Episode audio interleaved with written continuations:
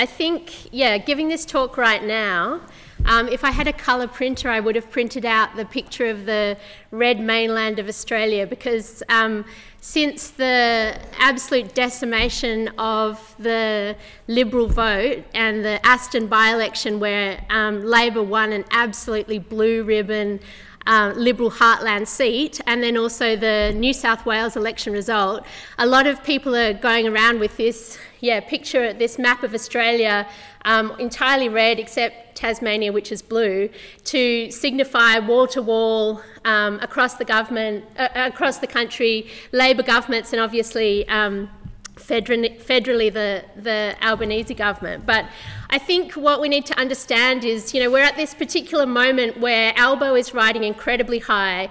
Um, he managed to break the Greens' arm um, and get through the CPRS legislation. There's him, you know, the boy from the Housing Commission, the child of a single mum, you know, standing up there with. Um, you know, with the head of the US and the head of the UK announcing this, you know, massive um, arms race, this huge uh, militarism with the AUKUS deal, you know, Albo is riding incredibly high, and people look at that, you know, you know, wall-to-wall redness across Australia and think that we're in this incredible period of Labor honeymoon. But I think we need to start by saying, yes, there's Labor across the board, but that red is a very thin crust, and under it, um, you know, is both a wellspring of um, deprivation and anger from working class people who voted Labor.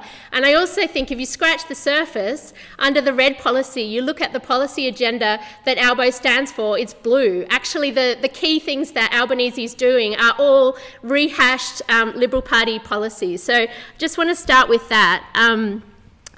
That um, yeah trying to understand like the depth of the, the kind of honeymoon period that albanese is in after a year in power. I had a look at kevin rudd when he came to power um, after after um, the, the end of the howard government. And his um, honeymoon was sort of averaging around 65 to 70 percent um, a pop- popularity for 2.3 years. So he was riding high for you know a whole other year, um, you know, down the track from where Albo is now.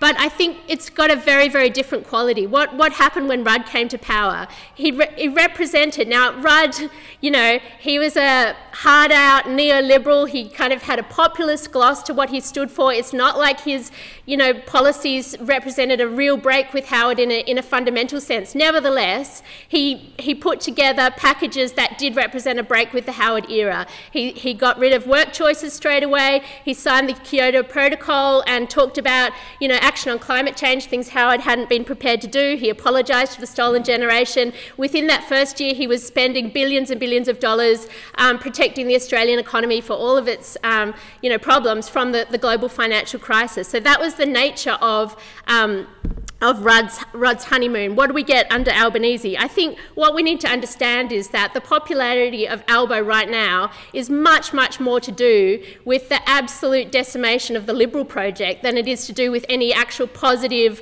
enthusiasm for what Labor stands for, which is very, very little.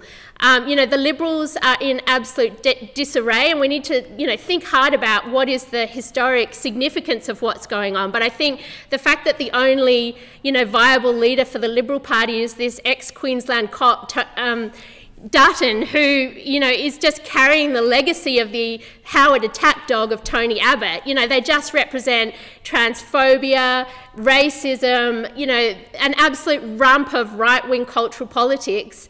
And I think what you can see is actually the corporate class in Australia is looking at that project and saying, you know, there's serious questions about whether we back that or not. So they are on the ropes you know, 100%, and that makes Albo um, seem really high. The other thing which I think is really important is the absolute, um, you know, failure of the union movement to actually mount a, um, a campaign, even in the election running up to the election of Albanese. You know, the impact of COVID on the unions, the absence of that, so that when Rudd came to power and we beat Howard and Howard lost his own seat, 23 seat swing towards uh, Labor when Rudd was elected, it came out of the Your Rights at Work campaign where hundreds of thousands of workers workers struck and marched against work choices, and there were actually demands on Rudd and, and uh, you know a movement from below to actually inform um, you know the, the political quality. Whereas the truth is there's no there has been until this this moment, and there has now been a national um, strike rally in the last week, uh, the first one under Albanese. But until then, there is really no um, demands on the Labor government from the unions, and I think those two reasons are why um, you know why Albo seems to be riding so high. But I think we can expect to smash it, and we have to smash it. Um, so, you know, we talked um, previously about the, the importance of the, um, the small target, and I think we can see the, the Labor small target project, um, you know, manifesting in, um, in just really um, entrenched Liberal Party policies. So, um, Paul Keating has been one of the, the big you know, guys who's actually said the emperor has no clothes about AUKUS, you know, came out and said basically, you know, compared to Penny Wong and Albo, who are from the left of the Labor Party, I sound like a Bolshevik. This is what Paul Keating was saying, and I'll come back to Paul Keating um, because you know, they're there um, presiding over nuclear, um, a nuclear project which sees a massive expansion of militarism, which sees US bases in Port Kembla, etc., etc. So it was up to um, a force like Paul Keating to actually you know, expose how right wing uh, the, you know, the policy is on, on AUKUS. But look at the other things the safeguard mechanism, that's an Abbott policy. The stage three tax cuts, that's a ScoMo policy. I wanted to talk briefly about higher education because I think you know, we don't talk a lot about it, but it's, it's extremely telling. Um, you know, right now, uh, the the new Labor government's education, higher education policy is to have a year long talk fest called the Higher Education Accord, where the policies that are actually in place right now were the ones designed by um, Tudge in the last term of government, where they are the, the job ready graduates uh, bill that sees arts students going from $20,000 of higher education debt to $43,000 of higher education debt, and another 15% of public funding taken out of higher education. So, for the year when we're watching this talk fest in higher education, those policies are still going on, those students are still in debt. If, you know, there's no Labor policy for higher education until the next election under this. And I think that is very, very telling about across the board the way that Albo has inherited and continues, um, you know, what are Liberal Party, what are Liberal Party policies. So, um, and I think what we need to also understand is that at this time when Labor is scooting along with the policies that they've inherited, we have a really profound crisis going on in the working class, which is called the cost of living crisis. But I think that kind of understates what's actually going on, which is a fundamental shift of wealth from the working class into the corporate, um, corporate coffers and into the Australian ruling class, a massive transfer of wealth. So on average, at least $5,000 in real terms have come out of workers' wages. Um, and wh- where are they ending up? They're ending up in an incredible um, increase in corporate profits. So 69% of the inflation that we're paying is, is actually price gouging. That's literally um, corporations putting up their prices and, um, and, and just recouping those costs. And what does it mean? It means that Profits have gone up by 43% in the last three years.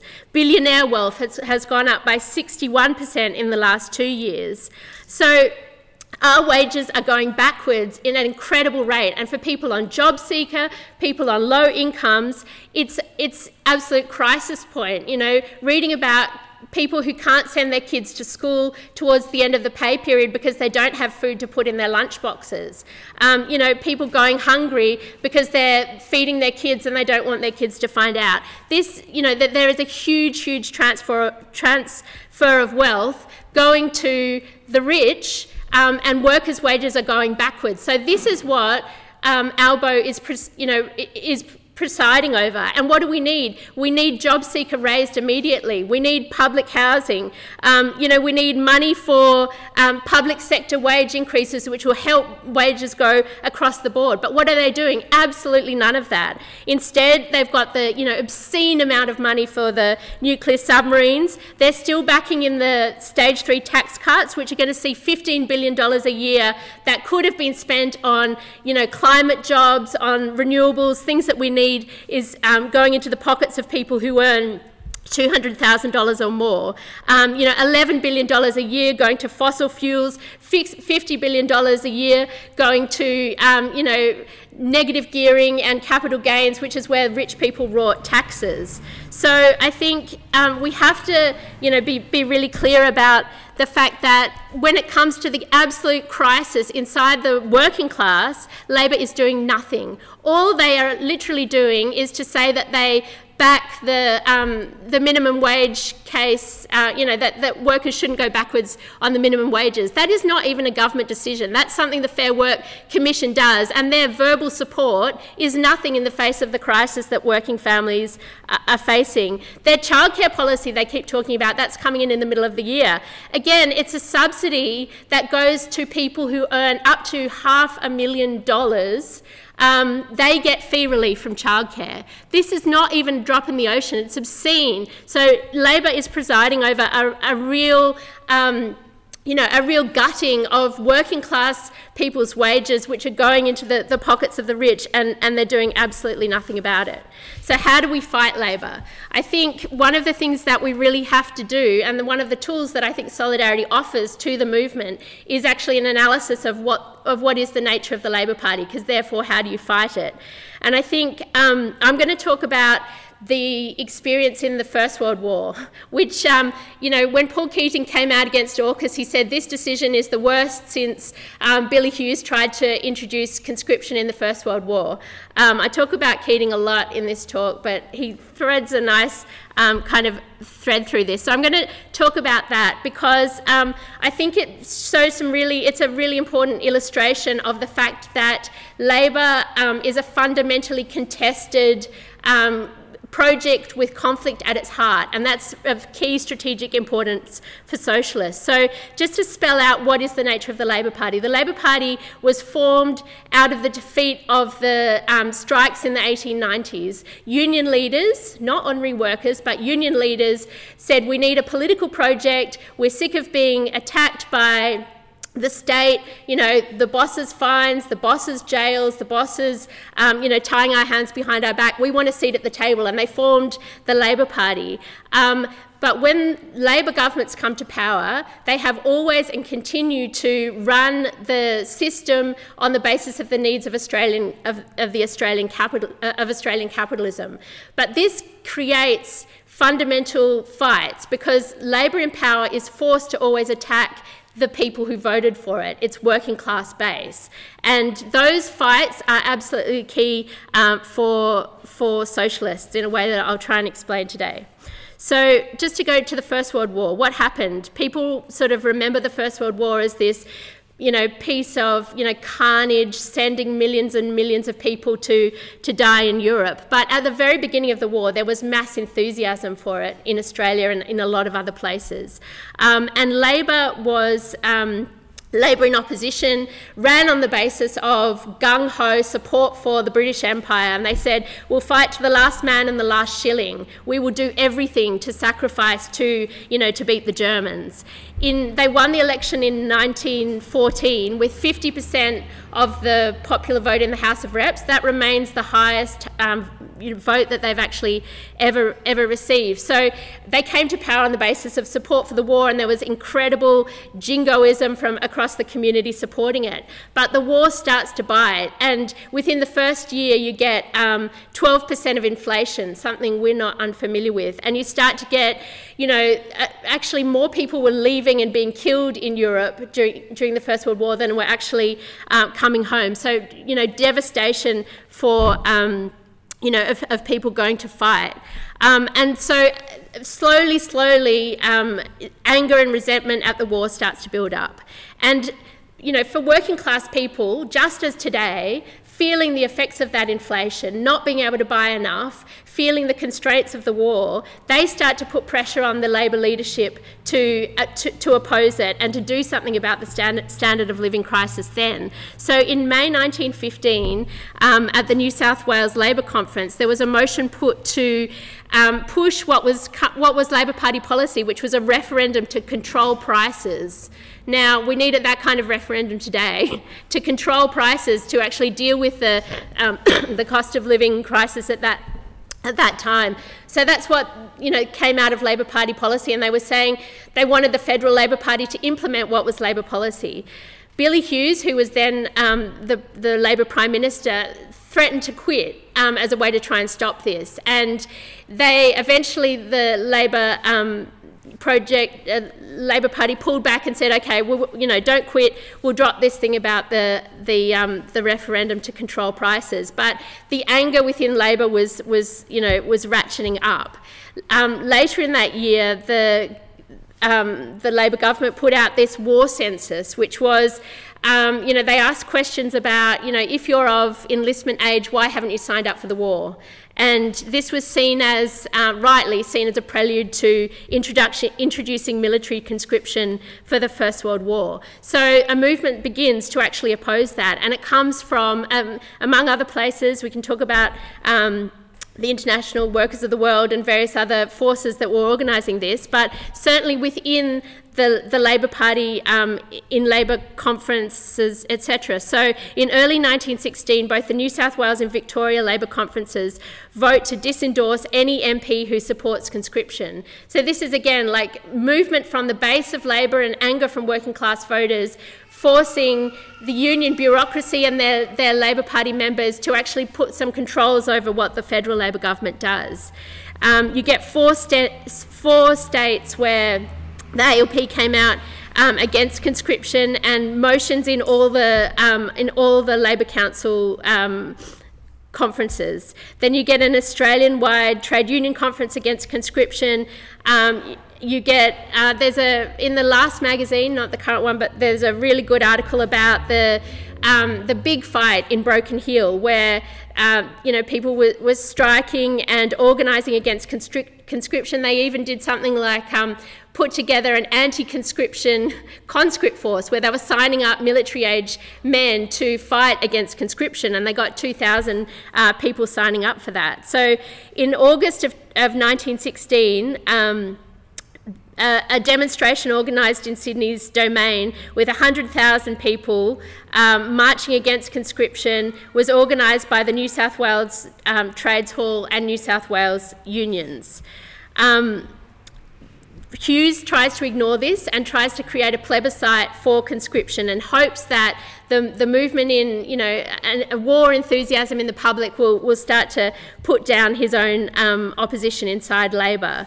Um, that, that plebiscite happened in October 1916, and gloriously, um, the plebiscite was lost. And at that point, um, the well, actually, sorry, before that, um, the, so the, the, Labor branches then move a resolution to, um, to expel any MP who supports conscription and kick out, um, kick out Hughes. So he then forms a, um, an alliance and a, a, new party called the National Party and continues to try and uh, create the case for conscription, loses um, two referendums on that basis. But what are the lessons from this, this episode? I think the first one, which is very familiar today, is that Labor in power um, puts the interests of Australian business over the interests of Labor voters. So when it comes to imperial uh, wars, um, the the need to bring powerful allies from, you know, in that case it was England, now it's the US, attempting to pull powerful allies into our region by sacrificing Australian workers in overseas wars. Um, you know, that we saw that in the, in the Iraq War, and we see that dynamic again today. Um, and, um, sorry, yeah, then, then I think the dynamic within Labor, why, would, why was there such a tremendous fight against conscription inside Labor? You see that dynamic of ordinary workers in their unions organising to defend their standard of living and organising against war, that pressure fills into the Labor Party, where people um, then actually fight to hold to account people in the, in the higher levels of the Labor Party. So workers are disciplining union officials, and union officials are disciplining or attempting to discipline um, those at the head of the, A, of, of the ALP. And I think that dynamic of tension and crisis within Labor is absolutely key for us because for the one thing, it's a strategic thing that we want to, you know, create hell for you know, our fight against the top of the Labor Party and their doing the bidding of capitalism. On the other hand, we want to, the people inside Labor and who look to Labor and who are in the unions are the key audience for socialists in actually building a transformation away from capitalism. So to relate to those people, to support their struggle inside Labor is part of actually us winning um, an audience amongst those people. That's 20. Okay. Um, I'll just sum up by saying, um, you know, in the decades that have passed, and I think Paul Keating, you know, he talks this great talk against, um, you know, the Tories in every way, and it's great to see him, you know, exposing Wong and Albo as being as completely right wing as they are. But he is personally responsible for the neoliberalisation of the Labor project, which has actually gutted a lot of this. You know, when you see Labor branches passing resolutions, tens of thousands of people organising under the Labor banner, we've got a long way to go to remobilise those, those sectors of the, of the population, and a lot of that is because of what um, Hawke and Keating did in power. Um, in the late 1980s, in actually shrinking the lifeblood of the ALP and reducing um, union membership and in industrial combativity. And some of the, the story of that is what's going on in the other session about enterprise bargaining right now. Nevertheless, those, those tensions in Labor still remain. So look at the AUKUS question. Um, the Maritime Union has come out against AUKUS, the, M, the ETU, Vic Trades Hall, the ACTU, the South Coast Labor Council, you know, they are organising against Port Kembla. They are having their May Day, um, you know, combining the, the question of union power with the opposition to what this Labor government is doing um, with, the, with the AUKUS deal. The Petersham branch of the ALP it's, um, you know, have passed motion. So I think what's critical for us is that, you know, a lot of the left have a sectarian attitude where they look at anything to do with Labor and say, these people are part of the problem because look at what Albo's doing. But for us, actually, we say these people are crucially part of the solution the ALP is a divided and contested um, space, and we want to win the, the base of it to being part of the, the, the solution and the fight against things like AUKUS. I mentioned earlier about the, the demonstration last week with um, CFMEU officials having the first national strike that we've seen since COVID and under the Albanese government. And I think that is incredibly important. You know, there's a lot of um, rhetoric from the officials which doesn't unfortunately match, match you know, necessarily what they're, they're organising strategically, but it is incredibly important that they're beginning to say, okay, we've got these Labor governments, we got them into power, we're the ones handing out for them. Now, where are the wage rises? Where are the union rights? Where are the things that our members need? And I think we should see it in the same way the, the suffering and the, the you know sense of going backwards of ordinary members and you know construction workers pushes um, those those leaders to actually stand up and demand something from Labor, and it's a, it's a very very crucial. Um, crucial thing. So when Christy Cain from the um, CFMMEU comes out and says, you know, we want a general strike for 8% because you know 8% wage rises because that matches inflation. Um, you know, ALP, you owe us, we're coming for you. That is an important dynamic, and we want to be cultivating that, and we want to be organising it, and we want to be making it as real as possible. So I think our job as socialists is to see those cracks in Labor's popularity, to understand the potential for cracks inside the Labor um, project itself to break into a more serious opposition to Albanese, that actually his popularity doesn't represent any deep sentiment. There is huge space to shake this government and to fight for a substantial, uh, meaningful struggle that can transform our lives.